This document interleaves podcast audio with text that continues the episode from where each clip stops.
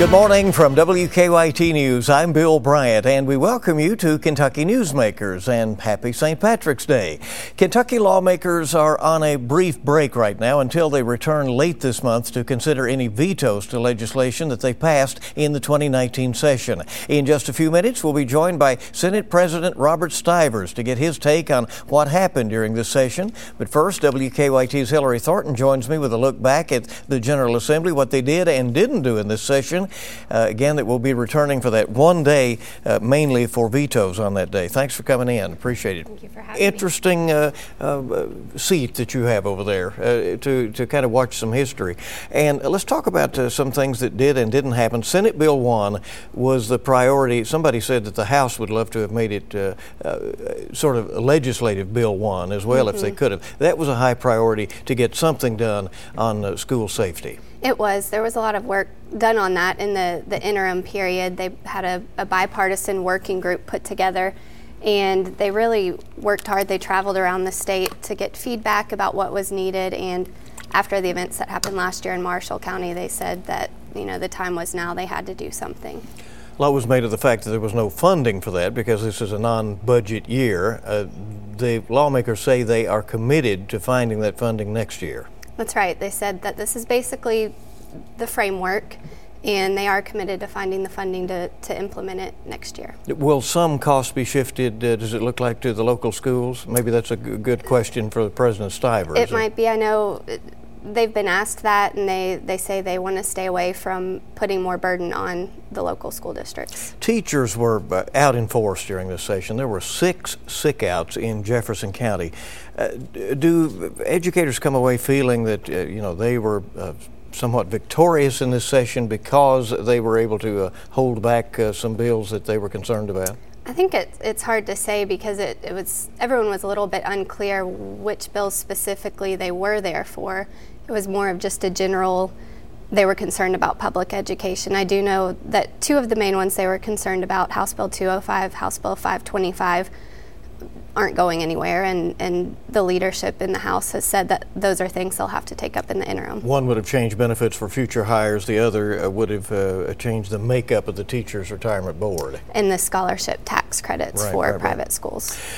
The legislature did uh, put through a, a, a tax bill uh, projected to to result in less revenue to the state, but part of that was alleviating a bank tax that the bankers and many people on both sides of the aisle said had basically run maybe three dozen banks out of the state already, and there was concern about that. There was. There was some people that felt like the state doesn't have this money, so why should they be giving it away? But others, you know, say it was critical for the banking industry of the state and to keep it keep it thriving and, and not lose any more banks. But there was vigorous debate on a measure that cuts revenue at a time when we have shortfalls and and uh, and some expenses that are obviously going to be on the table, including next year with this. Uh, uh, this school safety bill. That's right. And I mean, the contents of it as a whole, not everyone was thrilled with, but I think somebody, when explaining their vote, explained it as uh, spoonful of sugar to help the medicine go down. There were some things in that that, that had to get done. A lot of social issues got a lot of attention in this session and a lot passed, including uh, guns and abortion, uh, a couple of uh, major measures uh, in that. The permitless carry bill was, was a big talker. Um, that would you know allow someone to conceal a firearm without needing a concealed um, carry permit that passed, and then there's been a couple abortion related bills that have passed. The ACLU right after they pass, put out their statement saying they will challenge them. A net metering bill went in late, the solar panel uh, mm-hmm. discussion that uh, got a lot of people uh, really, you know, emotionally charged at, at times. Uh, it, then it appeared that was going away, and then very late in the session, uh, uh, it came back up. That's right. It's one of their. I can think of, of a few bills that started off heavy discussion early in the session, then kind of, you know, seemed to not be going anywhere, and then in this last few days, they really, you know, kind of made a sprint towards that finish line.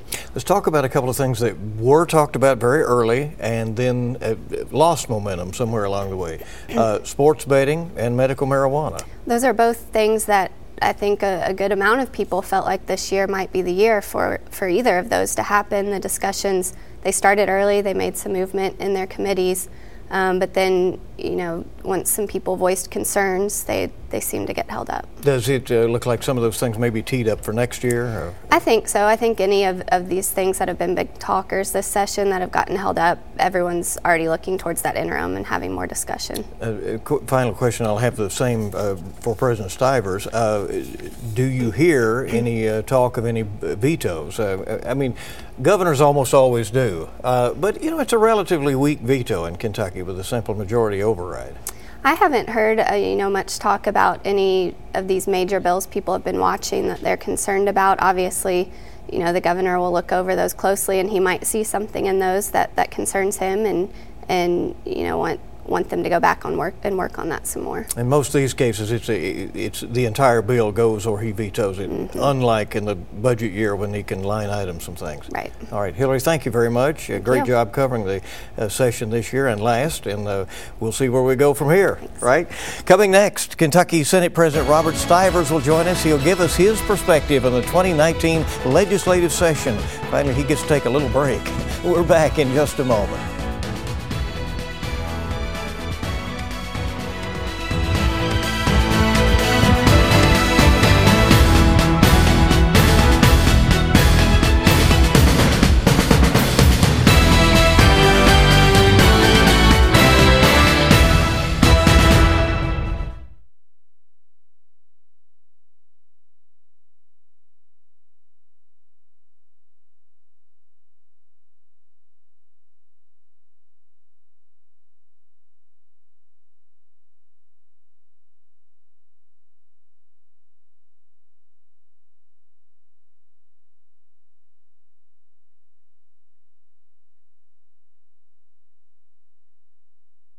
Welcome back, and we're so glad you're here with us on WKYT for Kentucky Newsmakers. Kentucky Senate President Robert Stivers is joining us now. His perspective on the 2019 session. He's a Republican from Manchester who has served his Eastern Kentucky district since 1997. He was unopposed for re-election in 2016. A top priority of the legislature was Senate Bill 1, that school safety bill. It was passed but not funded in this non-budget year. Several other bills passed that will change some of Kentucky's Kentucky's landscape, including no longer requiring a permit or training to carry a concealed weapon. Some abortion restrictions, as we've mentioned, also uh, went through and dominated some of the debate uh, in the uh, Senate and in the House, and uh, there were things that didn't pass. And uh, Senate President, thank you for coming. Very short night for you uh, as we tape this, and we're indebted to you for coming in. We appreciate it. Glad to be here, Bill. Senate Bill 1 was considered a top priority, and I, again, I did hear people even in the House side say they wish wish it could have been theirs as well. So they had a House Bill 1, you had Senate Bill 1. But it's, uh, it, it is to create some rules to harden schools as targets, and it does other things with uh, counseling and so forth. Tell us about Senate Bill 1, why you were so passionate about it. Well, uh, because of the events that have happened, very unfortunate events. Um, we wanted to make sure we did a, an assessment this year. So, not to have a knee jerk reaction, uh, the House and Senate got together Bam Carney, Max Wise. They toured the state uh, in a very bipartisan, bicameral uh, effort with Johnny Ray Turner coming out of the Senate, being a former teacher and Democrat leadership. Uh, came with a bill that we agreed that both chambers uh, would designate it as their top priority, but because Max Wise was the chair, um, he took the lead on it and it came out of the Senate first. It does not uh, have funding, uh, and, and, there was a lot made of that. Uh, are you able to assure people that it will be funded next year? I'm very certain of that, but but here here is the problem with people saying it wasn't funded. As you talked about, we're going to have to look at hardening targets. Uh, we're going to have to look at how many types of officers, if we're going to put officers in schools, resource officers. Um, we also talked about mental health and what we're going to do with mental health um, experts and providers. So we're going to have to look at each school system, and that's one of the things that was talked about in the committee. Was we need an assessment of which schools are already doing this, which aren't, which ones need one-time dollars for constructions, which ones need recurring dollars. So we're already in the process of assessing what the needs are, and then by 2020, when we get into a budget session, then we'll know what the dollar figure is that we have to put into it. Because certain systems will not be able to afford anything because they just don't have the cash flow. Others will be able to do it themselves. And many of the school systems, we'll find, have already done some of these things. So just to throw money out there would be imprudent. So we're going to take a measured approach and assessment. The School Board Association is already in the process of working with the school systems around the state to see what's needed, one time dollars, if there's any help needed in that area, or recurring dollars in the sense of having somebody on staff year after year. Are you sympathetic to superintendents and others who are fearful that uh, there will be some of a, an unfunded mandate here, that they are being given rules from Frankfort to follow that, uh, that they will have to find the money to do? I don't think there's going to be a lot of blowback about that because this should be uh, their number one priority is safety. Safety of the facility, which then houses the uh, faculty and staff, but most importantly, the children. Teachers were out in full force during the session. I'm sure you encountered many of them. There were six sick outs in Jefferson County, the state's largest district. No changes were made to uh, pensions or the teachers' uh, retirement uh, uh, pension board. Uh, how much an effect does their political activism have on what did or didn't happen?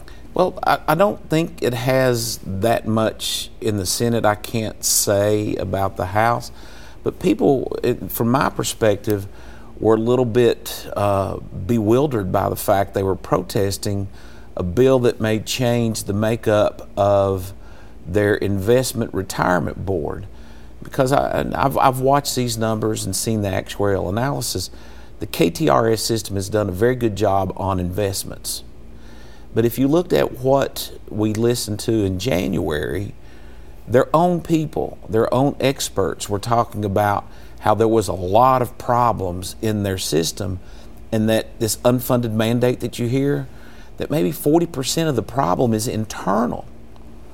That's people that these individuals elect and so when you think of all this unfunded mandate no matter what you think of us or anything else 40% of the problem is internal decision making and if i'm a teacher and it's kind of like if we went to the bank and you know they're holding their money and your banker said well we just made some decisions and you lost 40% on the decisions we made i think you would be questioning your banker and that, that was that's the perspective we came from. There were six sick outs in Jefferson County and uh, some other school systems that closed because teachers had called in sick. Are you critical of that uh, uh, happening? Well, everybody has a right to express their view and opinion. That's that's what this process is about. You know, there's people who will agree with me and they will disagree with me, and they have that right to express their opinion. And I think people thought, yeah, you need to be up there doing it. But at a point in time when it was clear that a lot of things that they were looking at or even interested in weren't going to happen, again, we became somewhat confused as to why they were there because it was clear that nothing was moving, nothing was going to happen, but still individuals were protesting things that weren't going to take place. Do you think, though, maybe sometimes you get a different perspective from your seat up there and you're managing the legislation? You know where things stand and what's going to be called and what isn't. And people out in public, I mean, oftentimes it's just, uh, you know, they, they hear things that, that could be coming up.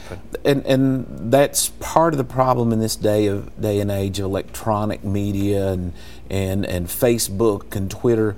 There's information out there, Bill but when I say there's information, we don't know if it's accurate information, inaccurate information, or sometimes misinformation. So it's hard for these people. And I met with, I think, probably 20 teachers from Jefferson County yesterday, and we talked about it. And it was like, well, we didn't know that. Well, we've heard this and this and this. And an example that, you know, they said, well, you all took $700 million from our system. And that's like, no, that never has happened. Just ask your system administrators but they don't even know who their system administrators are. Uh, you know, so probably shouldn't mention their name. They'll probably start writing them letters. yeah.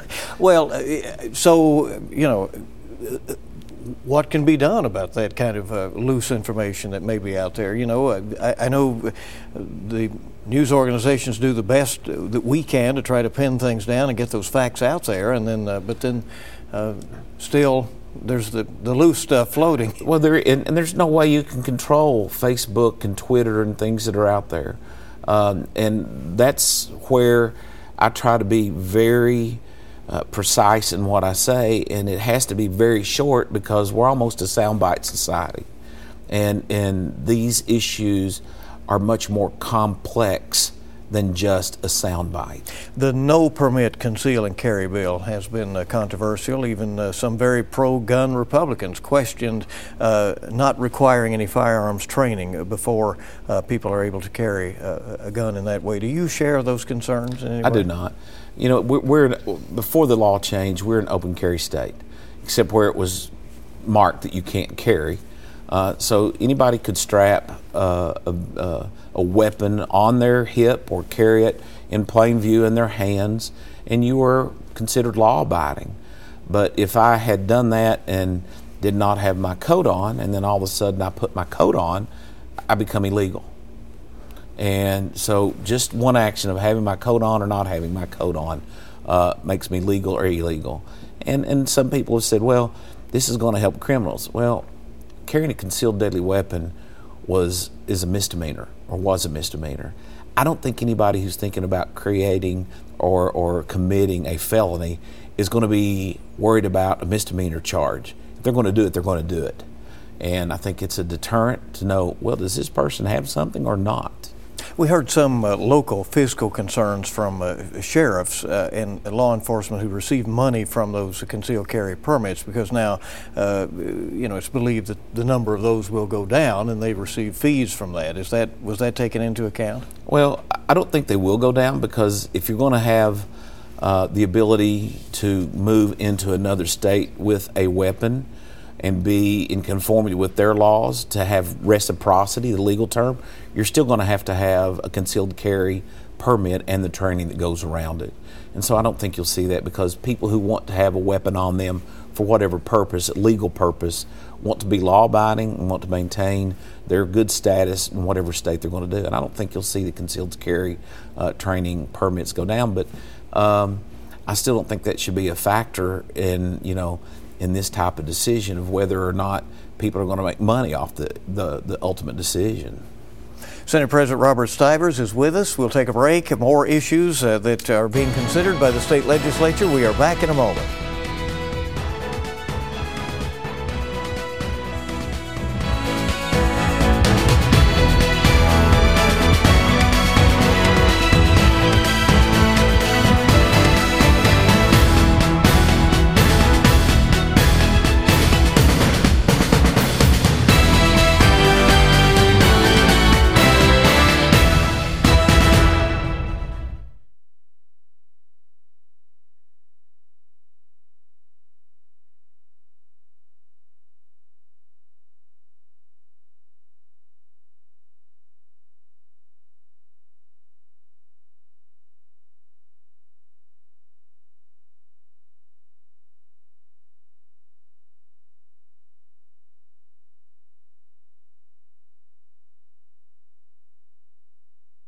Welcome back to WKYT's Kentucky Newsmakers. Kentucky Senate President Robert Stivers is with us. We're discussing legislation that uh, has passed. This session, you take a break now, and then uh, we'll come back and discuss any vetoes that the governor may issue. Do you have reason to believe he may veto uh, some of the bills? Well, uh, as we sit here today, no. Um, we haven't had much chance to talk to him with the very fast pace, very little opportunity to talk to him uh, with the fast pace that's gone on in the last week or two. Um, now we'll sit down. I think they'll start reviewing with the volume of bills that came out in the last days. They'll start reviewing, they'll start asking questions. That's why you have this period. Uh, there'll be discussions well, why did you do it this way? Why did you do it that way? Uh, then they'll make their assessments over the period of time, and then there may be things that they can veto. Uh, that they said, well, if you do it this way, um, come back and fix it, and it'll all be the way we all want it. So there'll be a lot of discussions, but right now I don't know if there will be anything he would veto. Do you think anything else will come up on that last day? Any other? Oh, there's a real possibility. Yeah. Um, you know, one of the biggest issues out there is this um, uh, fix for the quasi entities, and as it relates to their retirement payments. It's health departments, state universities, state universities, library boards, uh, community health uh, um, rape advocacy, uh, you know, not advocacy, but uh, rape support and mm-hmm. and, and centers that that do that type of work, mental health. Can't think of all the different ones. There's so many of mm-hmm. them that go from place to place, like 500. But of some of them say if they get hit with this pension bill that uh, they're about to get hit with, that even some health departments would have to close, be bankrupt, and that's we have to be cognizant of that fact because we don't want to uh, keep services from going into people, but to, to, to the needy areas. But if we don't do something with it, then what's called the unfunded liability, that money which will be have which will have to be paid out in the future, just keeps getting greater and greater, and you're just building debt that's what you're doing. You're just creating more and more debt to where we will not be able to dig our way out of it. You see that as potentially being discussed on that last day? That will probably be the biggest topic of discussion between last night and the last day of the session. We knew going in that lawmakers wanted to correct unintended consequences of adding charities to the sales tax extension that was put on last summer. Uh, the eventual bill uh, results in uh, $100 million or so less in revenue in a state that is having budget shortfall after shortfall and cuts to programs and universities and other things. Uh, some have questioned that. Uh, was that wise? Well, let me clarify one thing. All right. Much of the things that were related to the nonprofits was not directly related to the change in the tax code last year it was based on a court decision because it happened at the same time. Everybody thought it was, well, it was the changes by legislature. No, but we went back and addressed it. Um, and that meant less tax revenues. So that was one reason we had, that's part of the 100 million. The other thing, and I heard you talk earlier about the bank franchise tax. I think people understand that or think it's a big break for the banks. It's not. We've got a 13.25% franchise tax, not a corporate tax. West Virginia has a 4%. So what you're seeing is banks from West Virginia, and this is an example, purchasing our banks and moving those mandated reserves to West Virginia. Or Kentucky banks moving mandated reserves to another state because those mandated reserves had a 9% difference in the tax rate. So what we were getting from that continues to drop if we don't change the tax rate and we lose control and for those banks, uh, the best example is right in Frankfort.